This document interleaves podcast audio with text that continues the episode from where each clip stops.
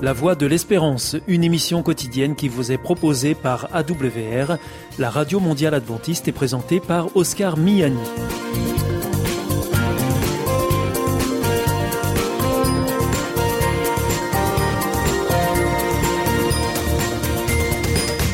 Merci de votre fidélité à la Voix de l'Espérance à travers les ondes, mais aussi par Internet sur www.awr.org ou aussi grâce à votre téléphone.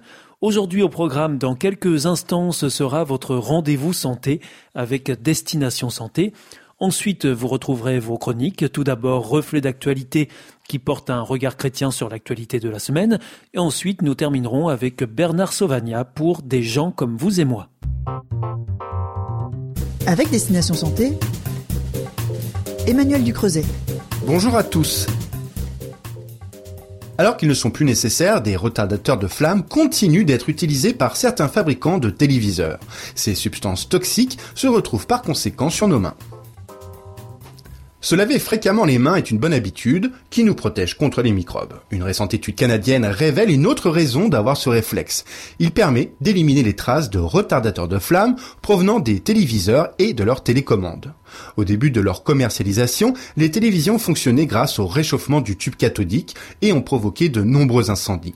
C'est pourquoi les industriels ont commencé à appliquer des substances chimiques destinées à retarder l'apparition de flammes pour écarter ce danger. Mais en analysant la surface des dispositifs numériques actuels, comme les smartphones, des chercheurs canadiens ont eu la mauvaise surprise de découvrir de forts taux de retardateurs de flammes. La raison, selon eux, ces substances chimiques sont transférées par les mains des habitants après avoir touché le téléviseur ou sa télécommande. Un constat inquiétant car ces produits exposent à un risque pour la santé des enfants. Plusieurs études ont en effet montré un lien entre une exposition à ces retardateurs de flammes et des troubles du comportement ainsi qu'un faible niveau de QI chez les petits. L'industrie électronique devrait cesser d'utiliser ces substances désormais inutiles afin de protéger la santé des utilisateurs, insistent les auteurs. En attendant, ils recommandent un lavage de mains fréquent qui permet de réduire l'exposition à ces substances ainsi qu'aux microbes.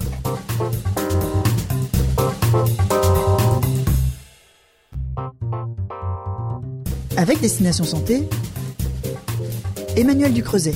Bonjour à tous. En période de forte chaleur, l'appétit est souvent aux abonnés absents. Il est pourtant primordial de bien se nourrir, de s'hydrater en sélectionnant les bons aliments. Voici donc lesquels choisir et ceux qu'il est préférable de laisser de côté. L'été, l'hydratation ne se résume pas uniquement par de l'eau fraîche, elle passe aussi par le contenu de l'assiette. Pour vous aider à mieux supporter la chaleur, misez sur les aliments riches en eau. Bien évidemment, les fruits et légumes de saison sont les plus pourvus. Côté fruits, vous avez l'embarras du choix. Tomates, fraises, melons, pastèques, pêche, sans oublier les agrumes. Vous pouvez ainsi les consommer tels quels, ou encore en jus ou en compote. Même chose pour les légumes, concombres, plus de 95% d'eau, courgettes à manger froid en bâtonnet ou en gazpacho. Pensez aussi aux yaourts et fromages blancs qui hydratent aussi bien qu'un verre d'eau.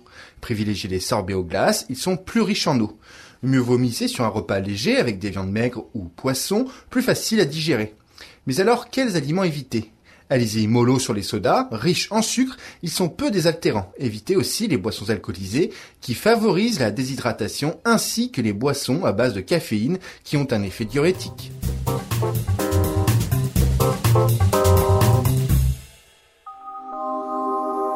Vous aussi, votre santé vous intéresse?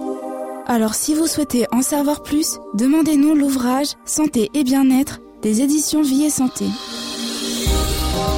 Nous aurons le grand plaisir de vous en adresser un exemplaire gratuitement sur simple demande de votre part à france.awr.org.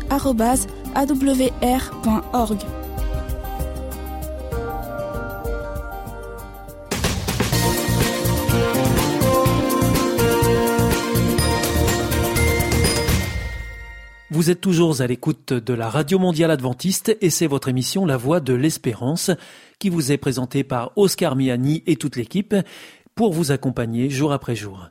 Juste avant, c'était Destination Santé que vous retrouverez sur cette même antenne jeudi prochain à la même heure. Si vous souhaitez avoir une grille des programmes ou bien si vous voulez vous adresser à nos invités, eh bien c'est très simple, il vous suffit de nous le faire savoir depuis notre site internet awr.org ou alors par courrier à IEBC, La Voie de l'Espérance, boîte postale 100 77 193 Damary-Lélis, CEDEX.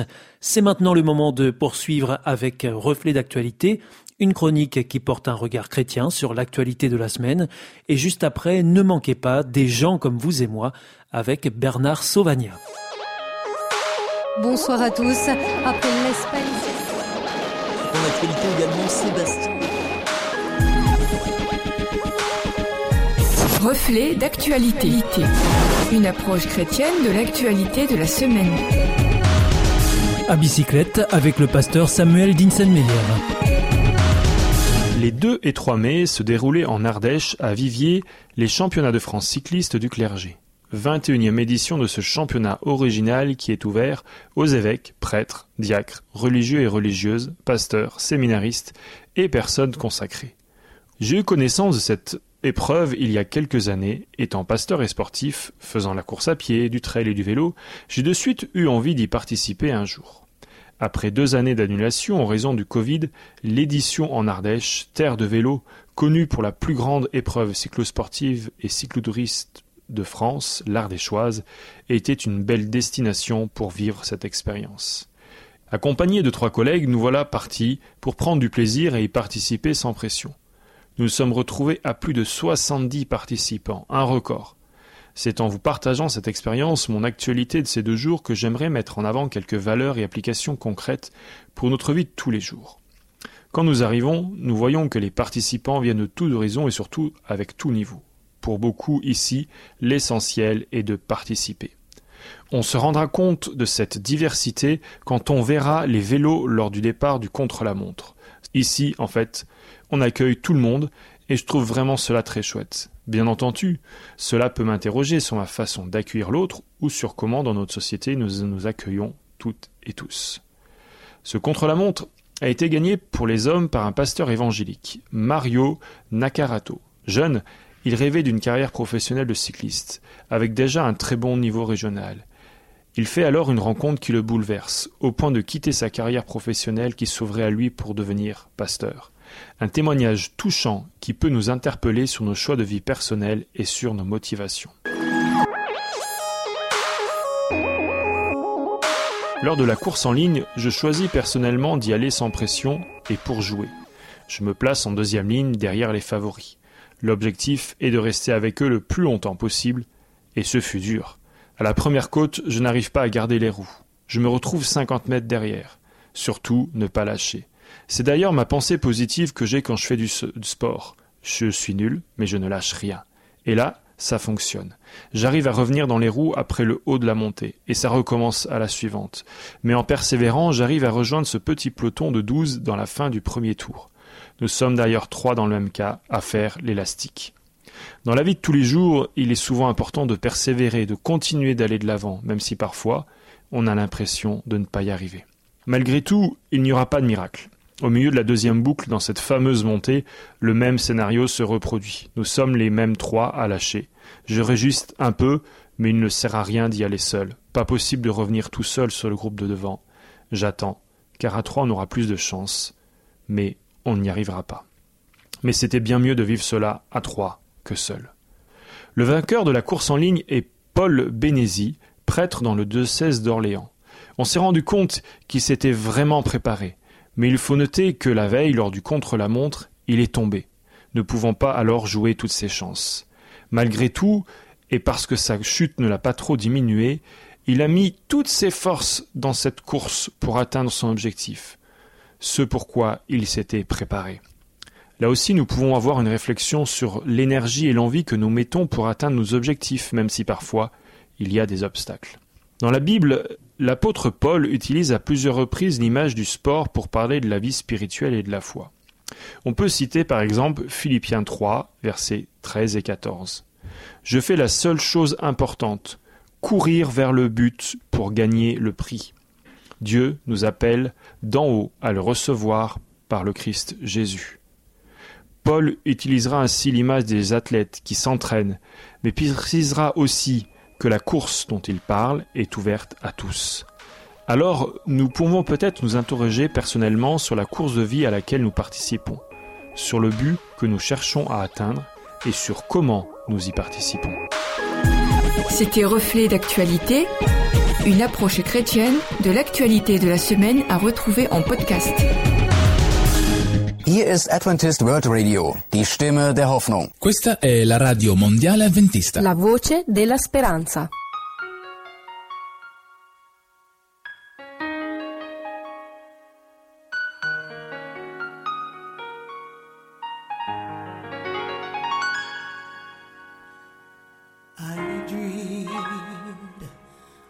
city called glory. So bright and so fair as I entered the gate, I cried.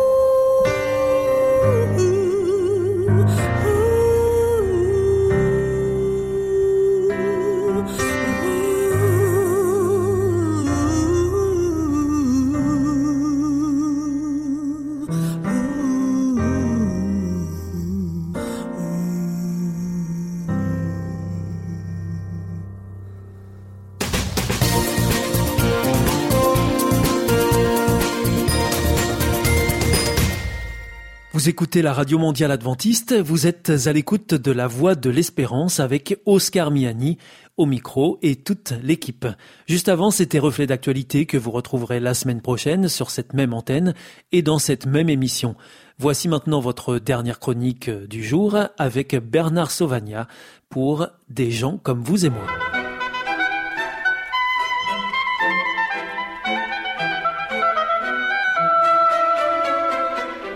Gens comme vous et moi. Histoire ordinaire et extraordinaire tirée de la Bible.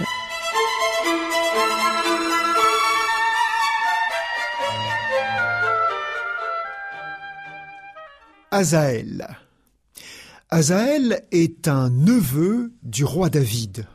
En effet, David avait plusieurs frères, mais il avait aussi une sœur qui s'appelait Tserouya. Et cette sœur de David avait trois fils, dont l'un s'appelait Azaël. Ce garçon est devenu soldat dans l'armée de son oncle, le roi David. Et il n'a pas duré très longtemps dans cette armée parce qu'il est mort au combat d'une façon tout à fait surprenante. C'était tout au début du règne de David. David avait été proclamé roi par ses amis, les membres de sa famille, les gens de sa tribu. Alors que le roi précédent, c'est-à-dire le roi Saül, avait été tué au combat. Mais toute la famille de Saül et toute une partie du peuple d'Israël ne s'était pas encore ralliée à David. Il n'estimait pas David comme successeur légitime de Saül. Et donc, euh, l'un des fils de Saül, Ishboshet, a levé toute une armée qu'il a laissée sous la direction d'Abner, qui avait été le général de son père Saül, et ils se sont affrontés avec l'armée de Saül. Et cet affrontement a eu lieu dans un petit village qui s'appelle Gabaon, qui est situé à une quinzaine de kilomètres au nord de Jérusalem. Et c'est là qu'a eu lieu l'affrontement. Les deux chefs des armées euh, ont décidé euh, de faire un combat singulier et qui n'a pas réglé le conflit entre les deux armées. Et euh, finalement, l'armée de Saül a décidé de s'en aller et celle de David de les poursuivre. Et Azaël s'était mis en tête d'attraper le général Joab et de le tuer. C'était un bon coureur, il courait assez vite et il a couru, couru derrière Joab. Mais Joab était un soldat beaucoup plus expérimenté que lui. Et Joab lui a dit, écoute, essaye d'attraper n'importe quel autre soldat, ne continue pas à me poursuivre, sinon je vais te percer avec ma lance. Et Azaël a insisté, a dit non, non, non, c'est toi que je veux attraper, je t'aurai. Et mal lui en a pris d'avoir eu cette insistance. Le général de l'armée de Saül, défunt, s'est retourné et l'a cloué au sol avec sa lance. Et c'est ainsi qu'est mort donc Azaël, ce soldat courageux de l'armée de David, avant même que son maître et son oncle David soient reconnus comme le roi de tout Israël. Un peu plus tard, lorsque David régnera sur l'ensemble de la population d'Israël et qu'il réorganisera son armée, il confiera l'un des bataillons clés de cette armée aux descendants d'Azaël pour le récompenser de sa valeur et du courage qu'il avait manifesté à cette occasion. Vous pourrez retrouver toute cette histoire dans le deuxième livre de Samuel, au chapitre 2, puis au chapitre 23 et 24.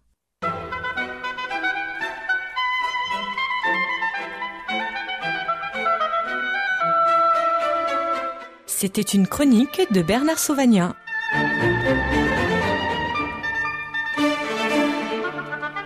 Connaissez-vous la vie, la vraie? Vous aspirez à ce que la vôtre soit meilleure? L'IEBC, l'Institut de la Bible par correspondance, peut vous aider. Ces cours sont gratuits et à votre rythme. Retrouvez-nous vite sur www.iebc.org et vous verrez, votre vie va changer. Parce que croire, c'est la vie. Si vous souhaitez réécouter ce programme ou bien le partager avec vos amis, retrouvez-nous sur www.awr.org. Vous pouvez aussi nous suivre par téléphone. Depuis la France, il vous suffit de composer le 01 80 14 44 77. En dehors de France, c'est le 00 33 1 80 14 44 77 et depuis les États-Unis, vous composez le 1 712 432 9978. Et pour nos coordonnées postales, eh bien, c'est la voie de l'espérance, IEBC, boîte postale 100, 77 193, Damary-Lélis, CEDEX.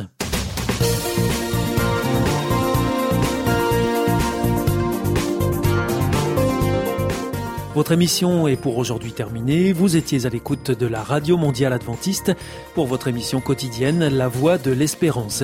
Et vous étiez en compagnie d'Oscar Miani. Nous vous donnons rendez-vous demain à la même heure. D'ici là, portez-vous bien. À demain.